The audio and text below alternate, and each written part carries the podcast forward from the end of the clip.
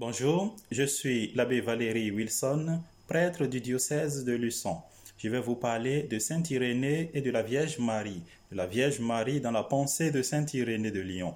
Je commence à vous présenter qui est Irénée de Lyon. Irénée est le deuxième évêque de Lyon. Il euh, est devenu évêque de Lyon après Monseigneur Potin qui est mort dans une persécution avec d'autres, hein, comme Sainte Blandine par exemple. Irénée euh, s'inscrit directement dans la droite ligne de la succession apostolique parce que il est né à Smyrne. On aurait pu l'appeler Irénée de Smyrne et Irénée de Lyon, euh, jeune, grandissant à Smyrne, allait écouter le vieil évêque de Smyrne qui s'appelle Polycarpe, Polycarpe de Smyrne, qui lui-même a été disciple de Saint Jean. Irénée nous raconte un peu comment euh, Polycarpe lui parlait, comment il s'asseyait, comment il marchait, et il, a, quand il écrivait contre les hérésies, il a encore souvenance de ses relations, de son rapport, des propos de, de, de, Polycarpe de. Alors, Irénée, il est né en 125 à peu près, et il est mort en 202. Et cette année, nous sommes en 2020. Et donc, ça fait 1800 ans qu'Irénée est mort. C'est l'année Saint-Irénée, notamment dans le diocèse de Lyon.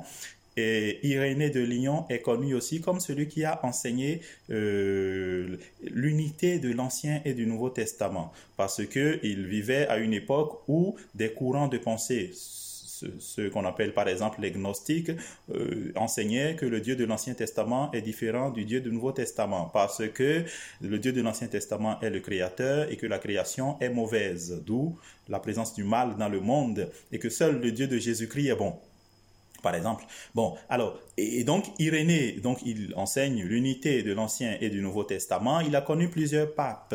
Le pape Éleuthère, par exemple, le pape Victor Ier, le pape Zéphirin. Euh, Irénée, euh, on ne sait pas comment il est mort. Alors on dit, euh, on, dit habituellement qu'il est mort dans les brouillards lyonnais. En fait, il est mort témoin de sa foi. Voilà. Et Saint Irénée a, écrit deux ouvrages importants. Le premier ouvrage, c'est Contre les hérésies et le sous-titre, qui est encore très important, c'est Dénonciation et réfutation de la gnose au non-menteur. Le deuxième ouvrage qu'il a écrit est intitulé la démonstration de la prédication apostolique. Je vais revenir sur ça. Alors, euh, concernant le premier ouvrage contre les hérésies, alors on appelle hérésie une doctrine, euh, une phrase euh, qui n'est pas totalement fausse et qui n'est pas totalement vraie non plus. Par exemple, Jésus est Dieu, il n'est pas homme. Vous voyez, c'est une hérésie. Bon, alors, donc les, les, gnostiques ont leur façon de penser les choses et puis Irénée va essayer de les démonter un à un. Alors, Irénée, les gnostiques le mot gnose signifie, gnosis signifie euh, connaissance, et donc les gnostiques pensent qu'il propose un enseignement et un rite initiatique permettant à l'homme de prendre conscience qu'en lui existe une étincelle divine qui vient du plérum. Le plérum, c'est un, peu comme le royaume des cieux, hein, des courants gnostiques, et que euh, cette étincelle vit en nous et est enfouie dans notre corps qui est mauvais. Vous voyez, le Dieu qui a créé étant mauvais, le corps aussi est mauvais. Et donc, à travers la connaissance, on peut on peut essayer de faire rayonner cette étincelle divine en nous. Alors, mais le problème, le problème dans cette affaire, c'est que eh, l'anthropologie gnostique est, constituée euh, en trois strades ou, en trois catégories. Donc, la première catégorie, c'est ce qu'on appelle les pneumatiques. Alors, les pneumatiques, eux, ils sont conscients que qu'ils ont l'étincelle divine en nous. À leur mort, leur corps va être détruit, mais leur âme spirituelle retournera dans le plérum. Alors, eux, qu'ils aient péché, qu'ils aient bien fait ou mal fait sur terre, eux, ils sont des élus, ils sont sauvés, point barre. Alors, la deuxième catégorie euh, d'hommes dans l'anthropologie des c'est ce qu'on appelle les psychiques. Alors, les psychiques, vous voyez, il y, a, il y a psyché, il y a esprit dedans. Et les psychiques, eux, ils peuvent être sauvés moyennant un travail euh, solide euh, de connaissance, comme ils peuvent ne pas. Voyez? Donc le salut n'est pas universel chez les gnostiques. Alors, et la troisième catégorie euh, d'hommes chez les gnostiques, c'est ce qu'on appelle les iliques. Il est en grec qui signifie matière. Et du coup, comme chez les illiques, leur âme est complètement tournée et uniquement tournée vers la matière, eux, qu'ils fassent des efforts ou pas, ils ne seront pas sauvés. Alors, Irénée va dire pas question, on peut pas dire des choses comme ça, vous racontez des bêtises. Et donc, dans Contre les hérésies, il va essayer de démonter tout cela euh, point par point. Alors, il a écrit contre les hérésies. Euh, alors, je vous présente rapidement l'ouvrage. Hein. Dans le premier euh, chapitre, disons comme ça, il a présenté les courants de pensée gnostique. Alors, c'est un courant extrêmement compliqué. Et, voilà, donc il y a le gnosticisme, c'est plusieurs pensées, plusieurs mélanges ensemble. Par exemple, il y a la pensée de Massillon, il y a Ptolémée et il y a Valentin, ce qu'on appelle le valentinisme. Et Irénée va dire que le valentinisme est euh, la forme de, gnosticisme la plus dangereuse. Alors, après ça, euh, dans le chapitre 2, il a, il a dénoncé euh, les, les gnostiques. Dans le chapitre 3, il va partir du contenu de la foi chrétienne tel que transmis par les apôtres. Voyez? Il fait euh, le lien toujours avec les apôtres. Et dans le chapitre 4, il va beaucoup insister sur la place du Christ dans l'œuvre du salut. Et, et, donc dans cette quatrième partie, on a la fameuse phrase, la gloire de Dieu, c'est l'homme vivant et la vie de l'homme, c'est la vision de Dieu. Et c'est ce qu'on appelle la divinisation. C'est-à-dire que nous vivons sur terre et l'objectif ultime de notre vie sur terre, c'est de retourner voir Dieu. C'est le royaume des cieux la vie éternelle. Et le dernier chapitre de Contre les hérésies insiste beaucoup sur l'incarnation. Alors, on peut résumer ce chapitre avec une phrase, à savoir, le Verbe s'est fait chair pour accoutumer l'homme à saisir Dieu et accoutumer Dieu à habiter dans l'homme. Vous voyez? Et donc, en disant des, des phrases comme ça, Irénée est en train de dire, le corps est bon. Dieu peut venir en nous. Dieu peut aussi nous accueillir dans son royaume. Et donc que le Christ, il est Dieu et homme. Christ, Dieu et homme, cela signifie que le Christ a pris chair de la Vierge Marie. Et donc, Irénée va insister sur cela et les conséquences vont donner beaucoup plus tard euh, l'Immaculée Conception. Alors, il y a une phrase hein, chez, les gnostiques euh, et surtout chez les valentiniens Jésus n'aurait rien reçu de Marie. Alors, euh, euh, donc, je vais vous expliquer. Je, prends une phrase d'Irénée pour qu'on puisse bien comprendre. Il y en a qui disent que, donc les gnostiques, hein, les valentiniens surtout, il y en a qui disent que le démiurge a émis également un Christ en qualité de fils, un Christ psychique comme lui. C'est lui qui est passé à travers Marie comme de l'eau à travers un tube. Alors, voyez cette phrase euh, qui résume la pensée des gnostiques valentiniens signifie qu'en réalité, Jésus n'est pas créé par Dieu, mais par le démiurge. Le démiurge, voyez, et, et, donc, et que Jésus serait démiurge comme le démiurge. On le présente aussi comme un Christ psychique et que ce Christ psychique serait passé euh, par Marie comme de l'eau à travers un tuyau. Vous voyez, l'eau reste eau et ne prend rien du tuyau. Et donc, que Marie serait un peu comme une enveloppe, voyez, et, Irénée va s'insurger contre eux. Et donc maintenant, Irénée va proposer toute une argumentation pour nous expliquer qui est Marie selon lui et selon le dessein de Dieu. Et donc, Irénée va nous dire que le Fils de Dieu est le Fils de l'homme pour avoir reçu de Marie une naissance humaine. Je le cite.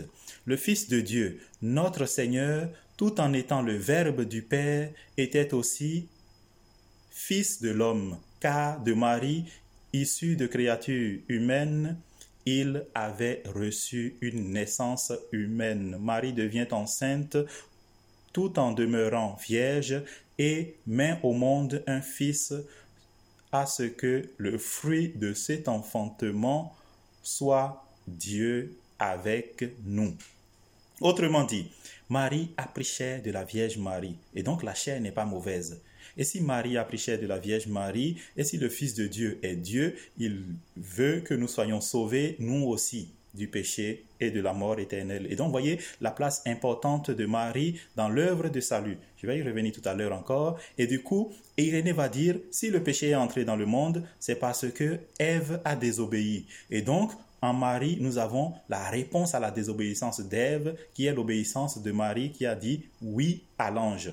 Je cite encore Irénée, car de même que par la désobéissance d'un seul homme qui fut le premier modelé à partir d'une terre vierge, beaucoup ont été constitués pécheurs et ont perdu la vie, ainsi fallait-il que, par l'obéissance d'un seul homme qui est le premier né de la Vierge, beaucoup soient justifiés et reçoivent le salut. Voyez, donc Adam a désobéi, il faut que le Christ obéisse. Voyez, souvenez-vous de Philippiens 2, 6 jusqu'à 11. Voyez, donc le Christ, lui, il a répondu à Dieu en obéissant, alors que Adam, lui, l'a désobéi. Marie a fait pareil. Elle a dit oui, qu'il me soit fait selon ta volonté. À un moment où Ève, elle, avait désobéi. Alors, donc, euh, donc, voyez comment Irénée essaye de remettre les choses à l'endroit, dirais-je. Je le cite encore. Parallèlement au Seigneur, on trouve on trouve aussi la Vierge Marie obéissante lorsqu'elle dit, Voici ta servante Seigneur, qu'il me soit fait selon ta parole. Ève, au contraire, avait été désobéissante. Cependant, Vierge devient en obéissant cause, la Vierge devient en obéissant cause de salut pour elle-même et pour tout le genre humain. Voyez donc en disant oui, Marie offre son sein et son corps au Christ. Elle a porté le Seigneur en elle et elle a récapitulé le corps de l'homme, le corps déchu par le péché. Et donc, à la souillure occasionnée par le péché, il y a la splendeur de la vérité, la splendeur de, de, la vie de Dieu en nous désormais à travers notre adhésion au Christ. Et c'est pas fini. Irénée va encore un peu plus loin, parlant de la place de la Vierge Marie, en disant que, en réalité, un ange a séduit Ève, qui a cédé en désobéissant, et en Marie, c'est encore un ange qui est venu parler à Marie, et cette fois-ci, Marie a répondu oui. Voyez, comme Ève fut séduite par le discours d'un ange, de sorte qu'elle se cacha de Dieu, transgressant sa parole et de même, Marie reçut la bonne nouvelle par le moyen de l'annonce de l'ange, de sorte qu'elle porta Dieu en elle, étant obéissante à sa parole. Alors, le mobile dans cette affaire, c'est que Ève n'a pas écouté Dieu. Marie a écouté Dieu. Elle met au monde le Fils de Dieu, parole, verbe incarné. Et donc nous aussi, en écoutant la parole de Dieu, nous accueillons Dieu en nous. Et cela est très important, vous voyez, pour comprendre le rôle important de, Marie dans l'œuvre de salut de ce qu'on appelle chez Irénée l'économie de salut. L'économie du salut qui commence depuis la création et qui continue euh, vers, vers la fin, vers l'eschatologie, comme on le dit. Alors, et donc, en, en, Irénée, dans la pensée d'Irénée, il y a ce qu'on appelle le retournement de Marie à Ève. Et donc, le salut, la vie, vient répondre et vient dominer la mort. C'est ce qu'on dit aussi à la résurrection du Christ. Hein.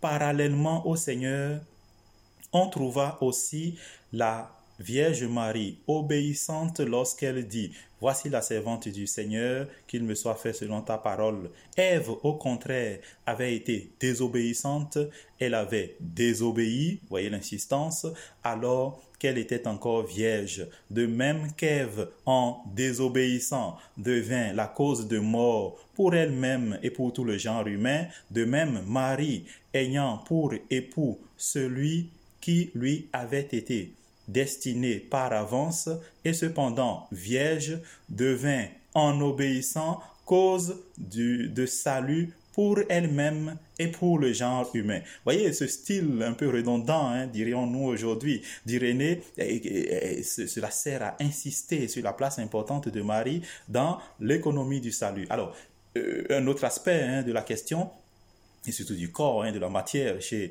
chez Irénée, il va dire que Marie est le signe de Dieu. Vous voyez, chez Irénée, on dit que Jésus est le visible du Dieu invisible. Et donc, le signe du visible, c'est Marie. Vous voyez, donc Marie a porté Dieu en elle et que Jésus est le fruit des entrailles de Marie. Comme pour dire, euh, c'est le verbe de Dieu, mais le verbe incarné, donc le verbe qui a pris corps de notre corps. Inattendu est l'enfantement qui aurait pour auteur une vierge. C'est Dieu qui donnerait ce signe et l'homme n'y serait pour rien. Alors, c'est le mystère de Dieu qui a voulu sauver l'homme de cette façon-là en choisissant son humble servante, la Vierge Marie. C'est l'œuvre aussi de l'Esprit Saint pour ainsi accomplir le, mystère euh, de Dieu. Alors, je donne encore euh, une troisième explication, c'est que Marie est une créature, comme on l'a dit, mais ce n'est pas une créature comme les autres créatures, c'est dit, Irénée, la seule à coopérer à l'économie du salut. Donc la naissance virginale de Marie est la contribution, Marie donne un peu de sa chair, dirions-nous. Hein. Donc c'est la contribution de Marie à l'œuvre de salut. Je cite Irénée, c'est là ce que signifierait l'expression sans l'intervention d'une main, sa venue dans le monde a lieu sans le travail de mains humaines, c'est-à-dire de ces hommes qui ont l'habitude de tailler la pierre, autrement dit, sans l'action de Joseph, Marie étant seule à coopérer à l'économie. Vous voyez et, donc Marie a pris part et a pris une part active euh, dans, en répondant hein, à, travers son oui au nom d'Ève. Et donc, Irénée ira jusqu'à dire que Marie a récapitulé Ève. Voyez, si le premier Adam a été pris de la terre et modelé par le Verbe de Dieu, il fallait que ce même Verbe effectuant en lui-même la récapitulation d'Ève possédât la similitude d'une génération identique. Voyez, donc qu'il est homme comme nous et que le Christ a œuvré, hein, il a créé avec, Irénée dit que le Christ est la main de Dieu. Le Christ et l'Esprit Saint sont comme les deux mains de Dieu qui ont créé. Et donc, il a récapitulé, restauré l'ouvrage de la main de Dieu. Alors, et dans le deuxième ouvrage d'Irénée, qu'on appelle la démonstration de la prédication apostolique, cet ouvrage, on l'appelle aussi le premier catéchisme pour adultes, qui contient des articles. Hein. Le premier article, c'est ce qui concerne Dieu le Père. Le deuxième article concerne Dieu le Fils. Et le, troisième article concerne Dieu l'Esprit Saint, auquel Irénée rattache déjà l'Église. Alors, je tiens un, article hein, de, la démonstration de la prédication apostolique.